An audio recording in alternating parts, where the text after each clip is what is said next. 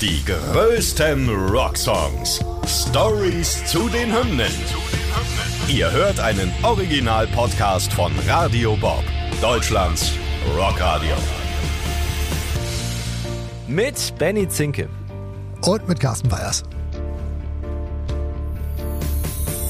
Heute Roxanne von The Police.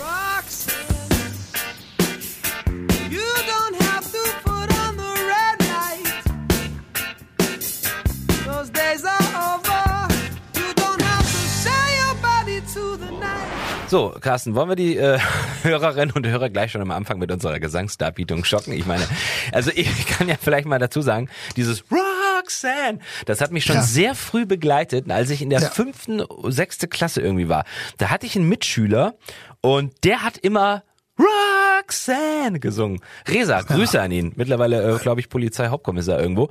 Ich habe wirklich Monate gebraucht, um zu verstehen, was, was meint der denn damit? Was singt der denn damit? Jahre später habe ich dann verstanden, ah, okay, Roxanne ist ein Lied. Dann war ich dann so 14, Ja. da habe ich verstanden. Und immer so, Roxanne! Ja, vor allem wie hoch er kommt mit der Stimme. Das Ding ist natürlich auch sensationell. Ja, Roxanne! Muss Okay. man die Gläser im Schrank festhalten. Aber lassen wir es mit Ja, Roxanne. Gucken ja. wir uns den Song noch einfach mal an. Denn ähm, ja, ist ein Song, den man mal abgesehen vom Gesang auch echt an den ersten Takten schon erkennt, muss man ganz klar sagen. Ähm, es ist jetzt rein kommerziell gesehen nicht der größte Erfolg von äh, The Police. Das ist Every Breath You Take. Aber trotzdem ist es ein wahnsinnig wichtiger Song für die Band, äh, für alle Mitglieder und ähm, er hat also einen magischen Moment. Und warum, weshalb, wieso, das gucken wir uns jetzt an. Ja, und es gibt jetzt direkt schon mal etwas, was man nie wieder vergessen wird, denn äh, wir sind auch ganz ehrlich, wir haben es auch nicht gewusst, was wir euch jetzt verraten, denn es gibt direkt am Anfang des Songs einen, ja, Happy Little Accident nennen wir das, glaube ich, ähm, der es auf die Platte geschafft hat. Also irgendwas wird im Studio mit aufgenommen und äh, geht schief und das landet am Ende tatsächlich auf der auf dem Song mit drauf, auf der Aufnahme und wir hören mal rein. Ich habe es ein bisschen lauter gedreht. Achtung, genau hinhören.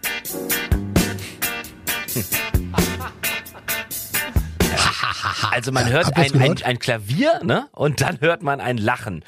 Und äh, ja, das ist tatsächlich ein Missgeschick, das wie gesagt auf der Platte gelandet ist. Denn Sting will sich kurz mal hinsetzen im äh, Aufnahmestudio und landet mit dem Hintern direkt auf dem Klavier. Ja, er hat nämlich gedacht, der Tastaturdeckel ist dicht. Also auch dann, glaube ich, ist das keine gute Idee, sich auf ein Klavier zu setzen. Aber ist egal, er hat's gemacht. Aber der Deckel war halt offen. Und ähm, ja, das sorgt natürlich dann für Ge Gelächter. So ähnlich ne, wie bei kleinen Kindern, kann man sich vorstellen. Ja, guck mal. Und ähm, ja, und dann haben sich einfach dazu entschieden, komm, wir lassen das Ding drin, haben das dann entsprechend ähm, ja ordentlich äh, reingemixt in den Song. Mhm. Und ähm, das Ding ist sogar erwähnt, ja, mit einem extra Eintrag in den Liner Notes. Äh, da steht dann Arschklavier. Also sinngemäß. ja. Und ähm, ja, mal gut, dass sie es eingebaut haben, denn ich ist ja eine schöne Anekdote der Rockmusik. Absolut. Damit ihr jetzt in diesem Podcast nicht zurückspulen müsst, äh, hier nochmal dieser ganz kurze Schnipsel. Achtung, nochmal genau hinhören.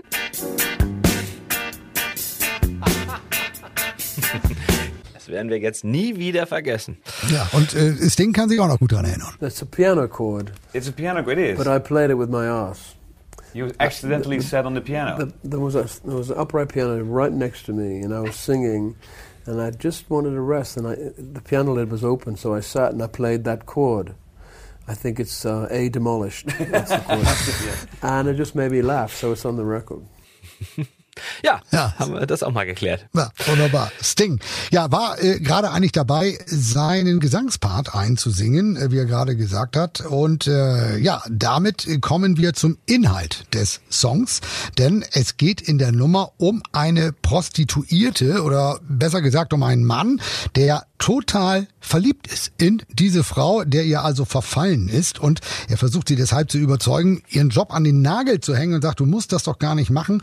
Sie müsse ihren Körper nicht äh, in der Nacht verkaufen oder das berühmte rote Licht im Fenster anmachen. Das findet sich dann ja auch im Text wieder. Ne? You don't have to put on the red light.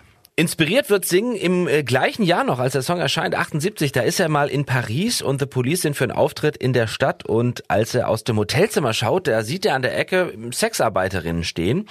Und äh, es ist auch das allererste Mal, dass er einen Straßenstrich so wirklich wahrnimmt. Und äh, parallel fällt ihm ein Plakat im Hotel auf. Ja, Cyrano de Bergerac ist ja ein okay. ganz bekanntes Bühnenstück. Ja, Ende des 19. Jahrhunderts ist das uraufgeführt worden und die weibliche Hauptfigur heißt Roxanne. Und das das fand er irgendwie gut. Genau, in seinem Kopf macht's dann irgendwie Klick. Also es fühlt sich total richtig an und er ist wie angezündet und findet gerade diese Spannung zwischen den beiden Seiten total interessant. Auf der einen Seite also eine edle, tragische Romanze mit diesem edlen alten Namen, denn zum Beispiel auch schon die Frau von Alexander dem Großen hieß Roxanne.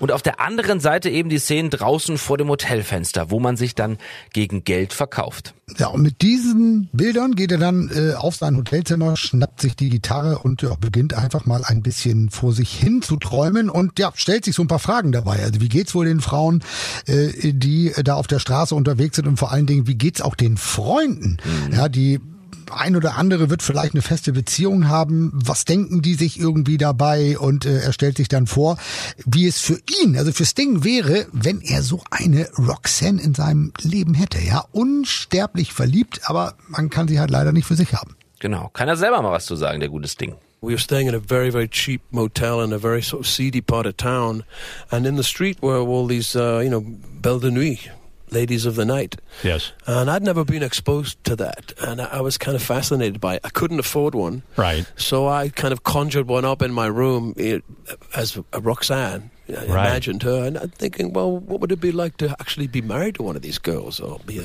be the boyfriend? Or Tja, also ne, er erzählt das nochmal genau das, was wir eben gesagt haben. Äh, Er stellt sich eben vor, wie wäre das, wenn ich so eine Frau hätte? Wie würde ich mich dann fühlen? Da wollte ich auch, dass sie aufhört und äh, hat diese Situation eben nochmal beschrieben, als er da aus seinem Hotelfenster geschaut hat. Kommen wir mal zur äh, Produktion. Damalige Zeit, also wir sind wie gesagt äh, in den späten 70ern unterwegs und Police sind noch ziemlich arm, haben nicht viel Geld und äh, stehen noch am Anfang, haben noch kein Album rausgebracht und ja, da ist es eben nicht ganz zufällig, dass eben dieses billige Hotel ganz in der Nähe des äh, Pariser Rotlichtviertels ausgesucht wird. Man muss halt eben Kohle sparen und auch für die geplante Platte ist eigentlich kein Geld da. Die Produktionskosten, die pumpen sie sich übrigens bei äh, dem Bruder von Drummer Stuart Copeland, bei Miles Copeland, der hilft ihnen dann ein bisschen aus der Klemme. Ja, also dann haben sie auf jeden Fall ein bisschen Geld zusammen, aber es muss natürlich weiterhin gespart werden, auch an den Studiozeiten. Also um es mal genau zu beschreiben, sie hatten eigentlich gar keine echten Studiozeiten. The Police durften nur aufnehmen, wenn gerade kein anderer in dem Studio war.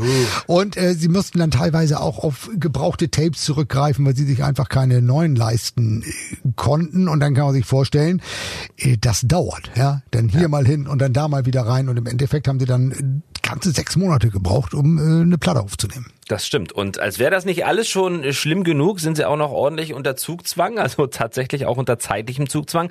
Denn Fallout, der letzte Song, den sie veröffentlicht haben, äh, muss man ehrlich sagen, ist äh, total gefloppt. Und würde der nächste Song ein absoluter Fehlschlag werden, wer weiß, wer weiß, ob sie dann noch zusammenbleiben würden und äh, wer weiß heute, ob äh, aus The Police das geworden wäre, was dann aus ihnen geworden ist, ne?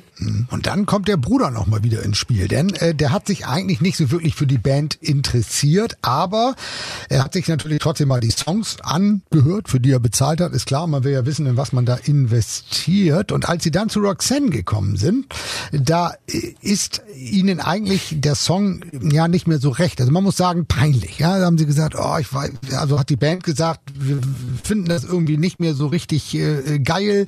Äh, das Ding ist zu ruhig, irgendwie zu melodisch, obwohl sie schon versucht haben, irgendwie ein bisschen mehr Bass und ein bisschen mehr Schwung da reinzubringen in das Ganze. Ja. Denn ähm, eigentlich haben die sich ja damals so als Punkband gefühlt und das danach klang Roxanne gar nicht. Genau, aber Miles ist sofort Feuer und Flamme für Roxanne und ist begeistert. Er wird schließlich sogar Manager von The Police und besorgt den allerersten Plattenvertrag. Könnte man jetzt auch die Theorie aufstellen, das liegt nur an diesem Song, über den wir heute reden. Andy Summers hat mal ein bisschen was gesagt, nämlich über Miles Copelands Reaktion beim Vorspielen des Songs. you know, Miles would sit there a lot with a bit of paper in his hand, like doing this, you know, screwing around with some tiny piece of paper, and he'd sit with his head down and wouldn't react to anything. So, you know, he'd come down, we'd all be really scared. What's Miles going to say? And we'd play him what we were working on, no reaction whatsoever. You know, just this guy doing this with a piece of paper, head down, you know, on the couch, not looking at us, not saying anything. Then we played Roxanne. Went, What's that? This is great. Ja, Miles äh, spontane Reaktion. Vorher hat er nicht viel gesagt, als sie ihm die Songs vorgespielt haben. Und dann kam Roxanne und da hat er gesagt, boah, was für ein geniales Ding. Ähm, allerdings hatte der Song ja etwas Anlaufschwierigkeiten. Also Miles fand ihn dann super, aber ein Jahr ist da irgendwie nicht so richtig was passiert und dann hat ein Zufall ein bisschen weitergeholfen. Genau, denn äh, wie so oft musste ein Radiosender herhalten. Ein äh, guter DJ eines amerikanischen Radiosenders hat den Song für sich entdeckt und spielt ihn dann, wie es für die damalige Zeit halt so gang und gäbe war, einfach hoch und runter. Und so wird er zu einem der beliebtesten Songs der Hörerschaft. Und es dauert auch nicht lange, bis dann andere Sender in Amerika nachziehen. Und äh, dann schwappt der Song auch nach Großbritannien rüber. Und äh, erst nach dem sogenannten Re-Release wird er dann auch erfolgreicher oder überhaupt erstmal erfolgreich. Ja, insgesamt muss man sagen, dass das Lied jetzt die vorderen Chartplätze nie erreicht hat. Gerade im wichtigen amerikanischen Markt, ja, ist ja so ein bisschen unter dem Radar geflogen, muss man sagen. Aber Roxanne hat was viel Wichtigeres geschafft für die Band. Und zwar ist es so etwas wie der Signature-Song geworden von The Police. Also auch in der Solokarriere von Sting zum Beispiel gehört die Nummer zu den Standard-Songs, die er immer wieder auf den Konzerten spielt. Genau, und äh, welche Bedeutung er hat, das zeigt auch, dass er auf jedem einzelnen Best-of-Album von Police mit drauf ist. Und äh, als The Police 2007 das erste Mal nach über drei Jahrzehnten wieder auf der Bühne gestanden haben, da spielen sie natürlich auch Roxanne und das sogar als allerersten Song. Und äh, zusätzlich gibt's noch die unterschiedlichsten Coverversionen, das ist ja klar. Und äh, dass sich ihr erster großer Hit um eine Prostituierte dreht, äh, das juckt sie bis heute eigentlich überhaupt nicht. Nö, denn als Punks hat der Rebellion äh, was äh, ganz, ganz Wichtiges und auch äh, Grenzüberschreitung gehört einfach so ein bisschen zum guten Ton dazu. Und damit haben sie dann damals auch die Werbetrommel gerührt, ja, also dass sie dieses Thema halt angefasst haben. Und als die BBC dann die Single nicht auf die Playlist gesetzt hat, da haben sie das dann auch gleich einfach mal genutzt, um äh, sich äh, zu promoten, denn äh, sie haben allen einfach erzählt, dass der Titel verbannt wurde von der Playlist, so wegen unanständig. Ja, stimmt denn nicht. Die BBC hat das Ding einfach nur nicht gespielt, weil die gedacht haben, taugt noch nicht fürs Radio. so, genau so ist es.